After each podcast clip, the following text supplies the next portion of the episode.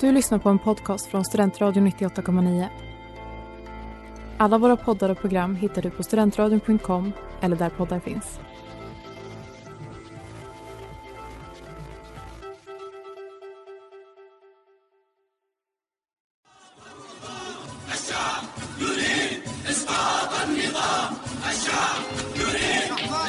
in the field of human conflict, but so much owed by so many to so few.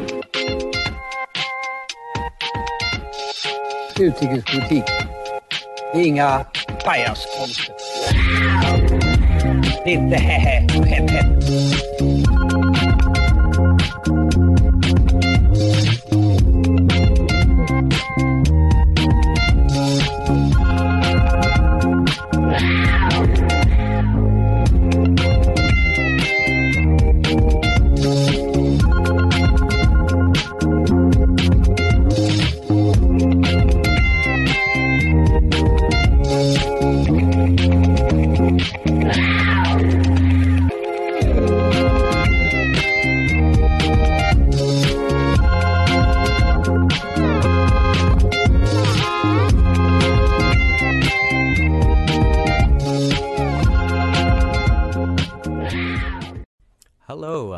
Welcome to Radio UF at Studentradion 98,9. My name is Melker Hörner and uh, we are talking about something that affects a lot of our lives even if we don't think about it that much. We we have an interesting metaphor for that coming up in a couple of minutes. But we are talking about oceans and the reason for this is because our radio, I mean UF Uppsala, their magazine, Uttryck, is having a theme issue about the oceans. And as I said, my name is Melker Hörner. I study peace and conflict research, and I'm going to talk about piracy. And I have three other people with me in the studio right now. Please introduce yourself. Hi, my name is Melina Froidur. I study humanitarian action. Yeah, I am Lovis Lindqvist and I also study peace and conflict studies. And my name is Christian Alcazir. Uh, I'm not a student anymore, but I studied electrical engineering and I'm currently working.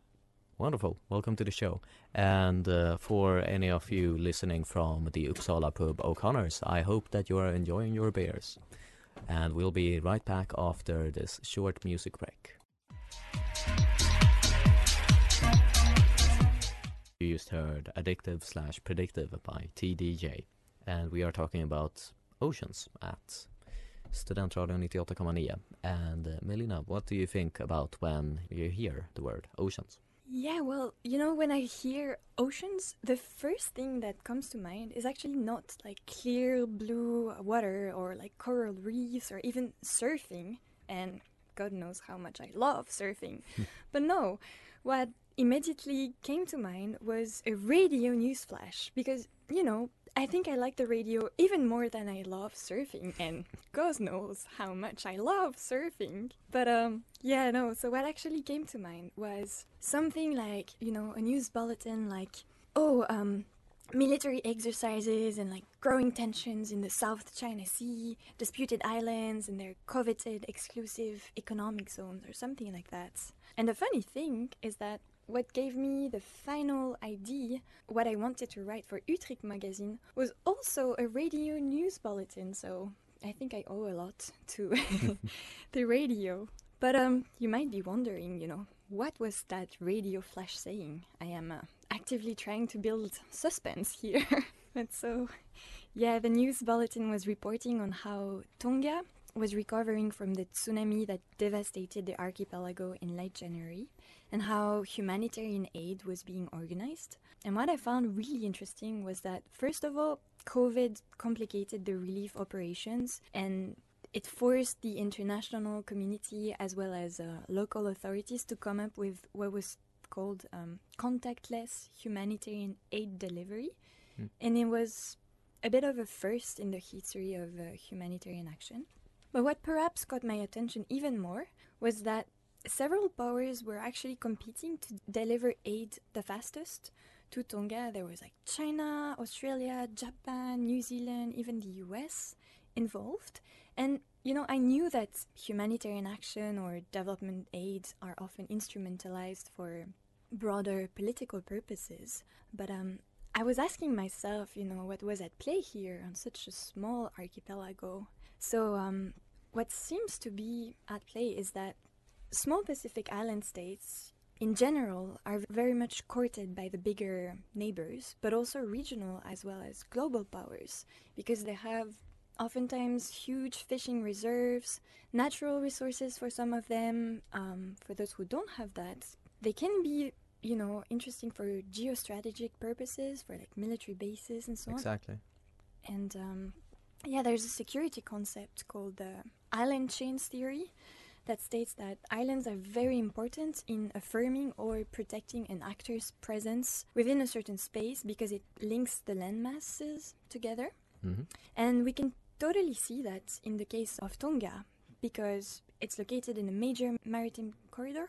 You know, the center of um, gravity of the global economy has shifted from the Atlantic to the so called Indo Pacific, which is emerging as a hub for global trade and energy supply. And China seems to really have its eyes on. Um, on Tonga, and a lot of actors in the region are worried about that. You know, not only China's influence on Tonga, but just its rising influence in the so-called um, Indo-Pacific. But what I found very like thought-provoking was that in 2018, the Pacific Island Forum, which is basically um, yeah forum that brings all the small Pacific Island states together. This forum affirmed that actually the single greatest security threat in the region was not China, but climate change. Yeah, and uh, you'll find that that's a that's a little bit of a pattern that we'll get back to in this episode.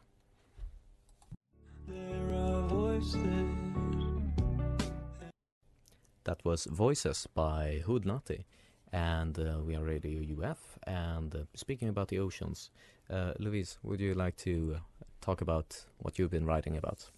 Yes, absolutely. So I wrote an article about the Northeast Passage, and many of you might wonder what is the Northeast Passage because not not a lot of people has heard about it.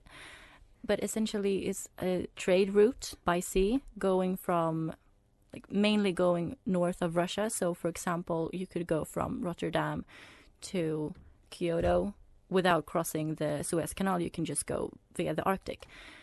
And this trade route is gaining a lot of importance today as the ice is melting. Um, one of the benefits with the Northeast Passage is that it reduces the time.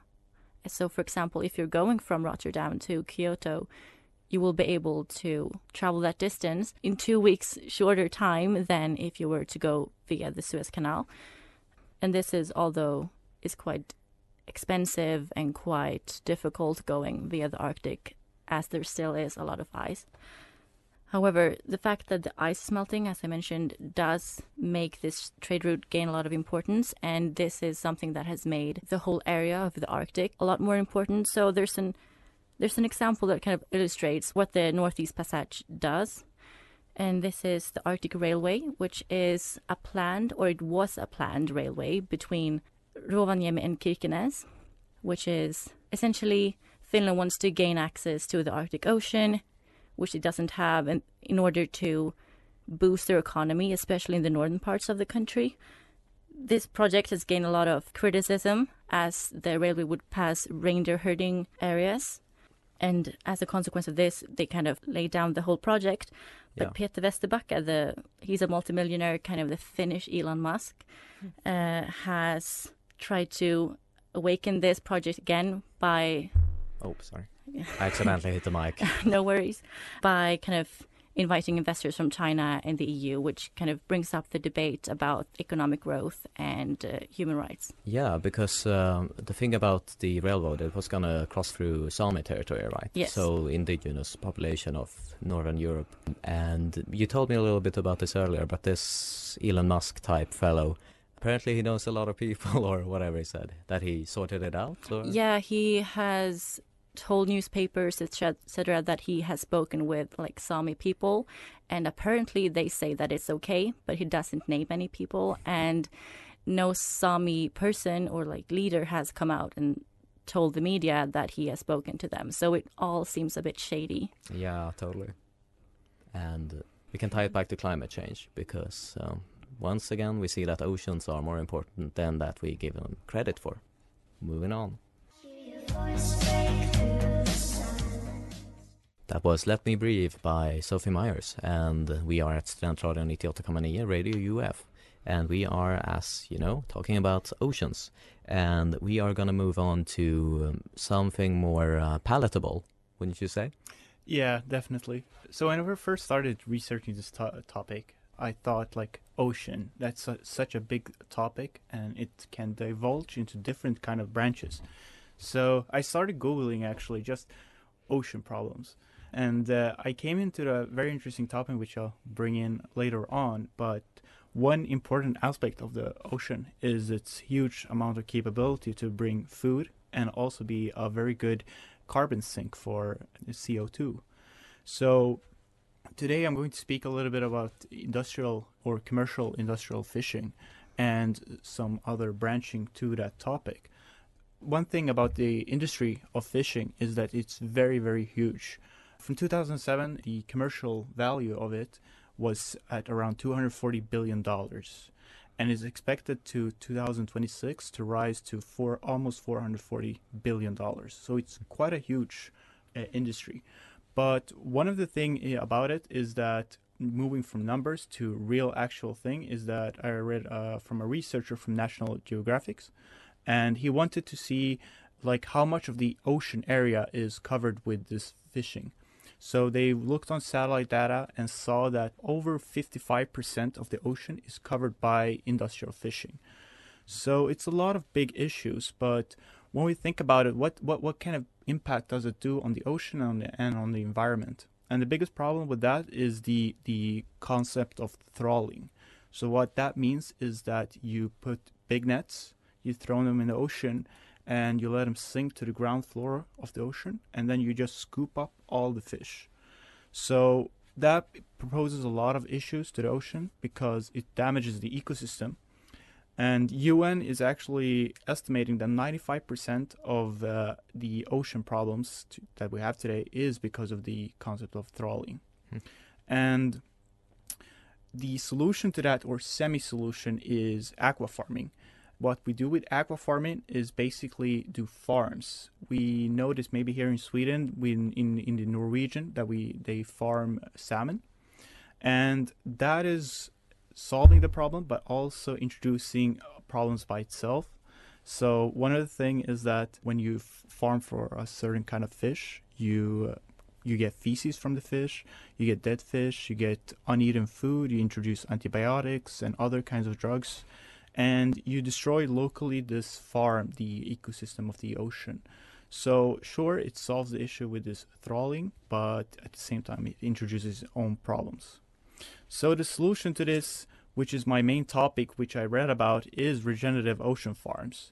So regenerative ocean farms, uh, the basic concept about it is that you make use the same concept as aqua farming, but instead you farm seashells and uh, kelp, which is a kind of a sea or a different kind of seaweed. And the purpose of this is that it's no maintenance, so you don't feed it, you don't put any antibiotics or any kind of other substance uh, substance to it. The great thing about it is that it remove or sink or suck in carbon dioxide. It removes nitri- nitrous oxygen, which uh, is harmful for the ocean, and it's a lot of like good aspects about it because there's no work related to it. Uh, yeah, it's passive.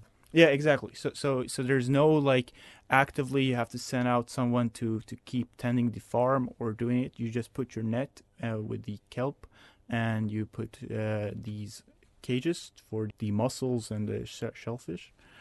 But the problem with it is that the commer- commercialization with it. It's such a low scale. It's only available right now from a, a non-profit company in the U.S. And at the same time, there is one in Denmark. So the commercialization of it is ramping up very, very slow. So we still don't know what this project will end up uh, looking at. Yeah, we'll see how it is, uh, how it's how the ocean responds when it's applied on a larger scale. Yeah, definitely.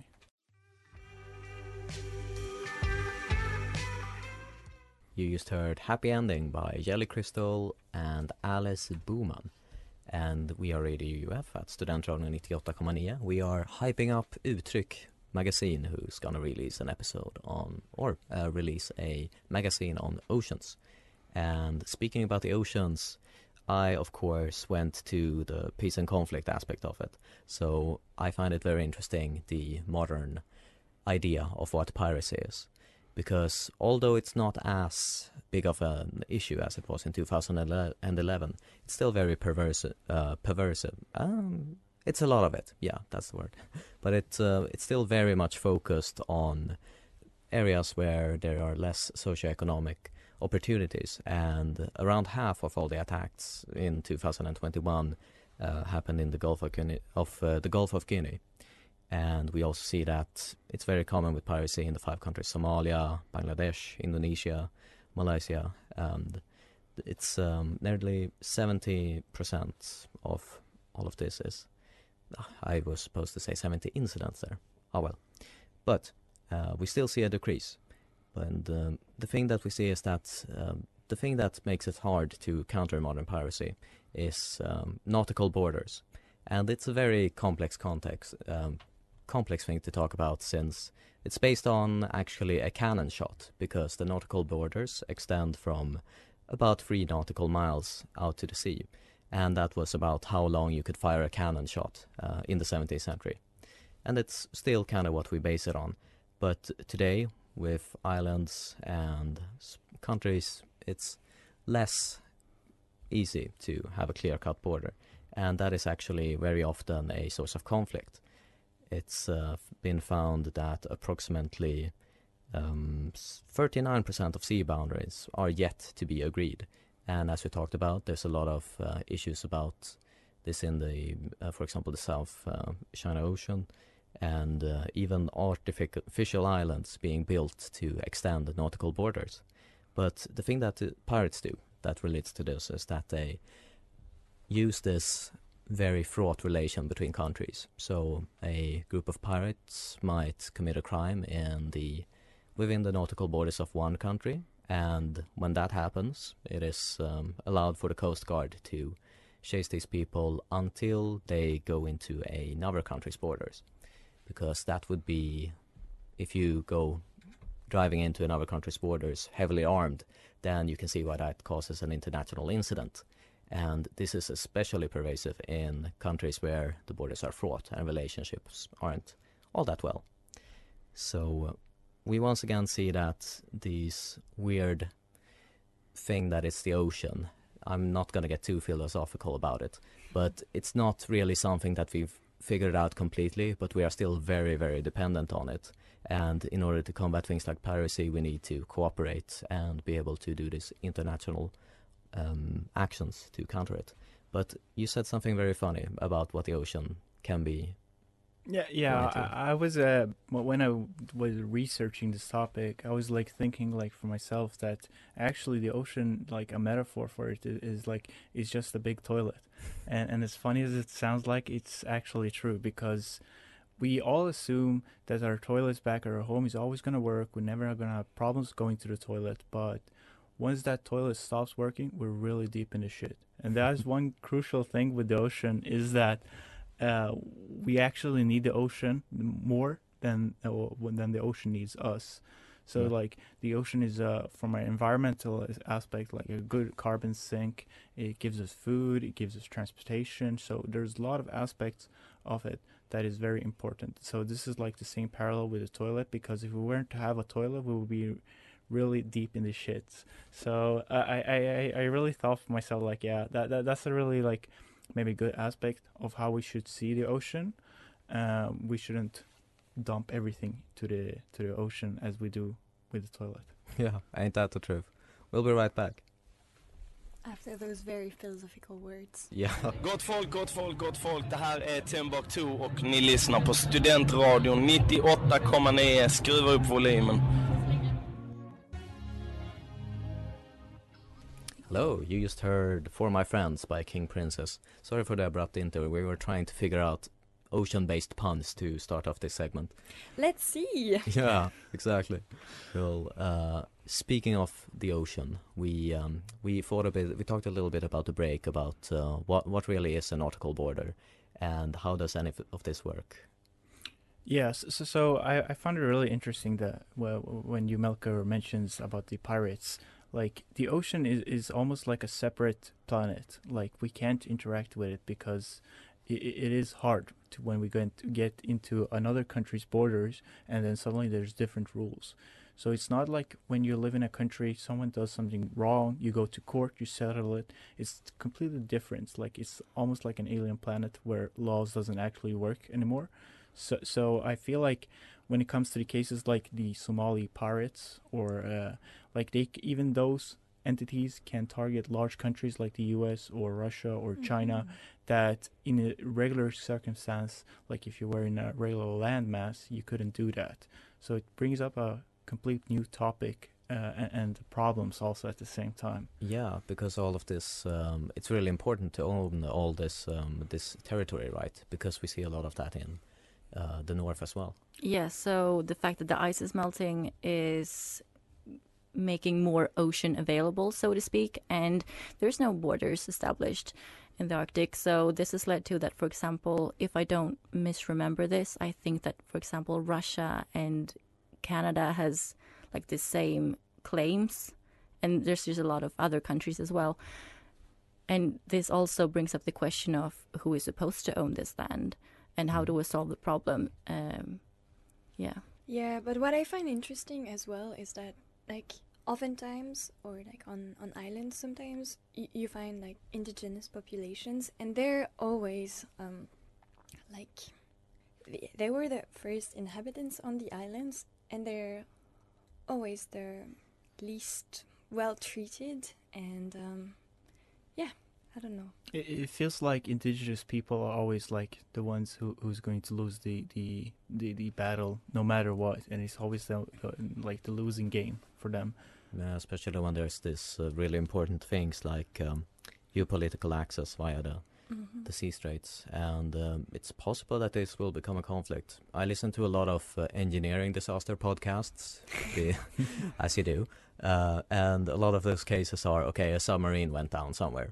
and because of that, there's like five different countries just circling around where it might be, you know, military ships ramming into each other because apparently there aren't really a lot of laws in the sea uh, and it's it's a real thing that might boil over, um, and it's um, I think we don't really have an option, do we? Though, if every country were to claim a separate part of the ocean, then uh, that wouldn't really work, would it? Like, like that reminds me a little bit like who decides what what kind of part of the ocean like it, it goes back to like the world war one when when like the western countries it just split up africa by their own land masses and then no one had to any say like like it becomes an interesting thing for the future when considering arctic uh, ices are melting landscapes are changing like who decides what border will contain to which country and like who who who's who's going to be the judge for that so so i think like for the future the ocean is definitely going to be a rising topic yeah, and we haven't really gotten into climate change yet. Um, but perhaps we'll have to do that after the break. So right we'll be right back. rising topic rising sea levels oh, good one. That was Dizzy with the song Min stad. You are listening to Studentradion 98,9. We are Radio UF. And regarding the oceans, we see a new pattern emerging, right? Yeah, absolutely, absolutely. In my obsession for um, s- not for the radio, but for small Pacific um, island states, Hmm? what I found super interesting is that how um, was how those states are, you know, trying to exert agency and autonomy by portraying themselves as leaders when it comes to sustainable ocean governance. And I, I don't know. I, I felt like it was a, a kind of a new kind of soft power, you know. Mm-hmm. Yeah. Yeah, it's um, you. You use the tools you have, and with the ocean states, that's hmm Yeah, and I think it's important to listen to these small islands because if the sea is environmentally bad, or what I should say, we will all kind of be we will all be affected by it, and these oceans, no, these islands are like they're trying to save their own lives, mm-hmm. so they're they they're probably knowing what they're speaking of. So I think that we should all listen to them and kind of recognize that they have this knowledge Yeah. and Yeah. I Yeah. think the expression is a uh, canary in the coal mine. Like they're the first, the people that live and are very dependent on the sea will be the first to notice when it's going in the Definitely. right, wrong direction. And um, as we can see, Indonesia is planning on moving its whole its whole like capital city. Um, it's building a new capital city kind of from scratch because Jakarta might be flooded within a couple of years. So it's yeah. It's bad, folks. yeah. Yeah but i've seen like the map of like what what could potentially happen in in especially in europe like how the landmass will change if like the sea level rises. I don't remember exactly which percentage but it will be like oh yeah the netherlands will be completely covered by water south of sweden will be also covered in water denmark would disappear. So uh it's a it's a very like critical aspect that we have to consider like very serious because uh, I mean, countries will literally disappear from the map because of this issue. So I think like it's a at the same time it's a very hard thing because you have to unite a lot of countries together to work together, and that is usually on a on when you go up on a very big scale, it becomes really hard to get everyone together. Yeah, because as we said, it's kind of a no man's ocean, or however you should put it. Because um, if no one has direct ownership, then no one is really um, given the incentives and Yeah. is responsible for making sure that everything works. And then we see these things where large countries pollute, and that leads to uh, fishing populations disappearing. We see we see how that leads to um, people that used to live on fisheries. They have to go to other ways to support themselves, leading to piracy, and um, it's a vicious circle that uh, we can hope that we can break out of and uh, do our best, I guess. yeah, this is really not the most optimistic episode. we we don't tend to be that. But you know, like rise rising um, awareness is important. Yes, it is. Yeah, Yes. I mean, I mean, we can, we are all super pessimistic, but the one thing is like to be optimistic is the ocean is really beautiful. Like, yeah, it's something that we all enjoy. I mean, Yeah, s- someone we should out be there. able to gain political capital just by that. yeah, I mean, like, who who who doesn't like surfing or go swimming and and like or go go to the beach just to chill out? So so I think like definitely, Truth. yeah, the ocean is, is something that brings us a lot of positives. That's right. And we'll be right back. That was Bubble by Connemara, and uh, we are we are finishing off our discussion about oceans, and we have some more thoughts. Yeah, uh, during the break, I was thinking about how we all have incentives to save the ocean, regardless of whether we just think that it is beautiful, or that we want fish, or just wants to save like the earth in general. Yeah, it's it's extremely important. It's such a big part of our lives, even if we don't see it every day. And um, regarding this, and if you want to see some a little bit more topics about the oceans, uh, check out Uttryck. Reason we did this collab episode. It's uh, this print magazine by UF. If you are a member, you will be sent one by the mail, and it was sent to print today, right? Yes. Yes, so it will probably be out by early April, but no promises. Uh, we blame the post office if it doesn't work. And um, do we have anything that we'd like to add? Well, in that case, after an hour of thinking, we finally came up with a sea-based pun. So, we'll see you all later.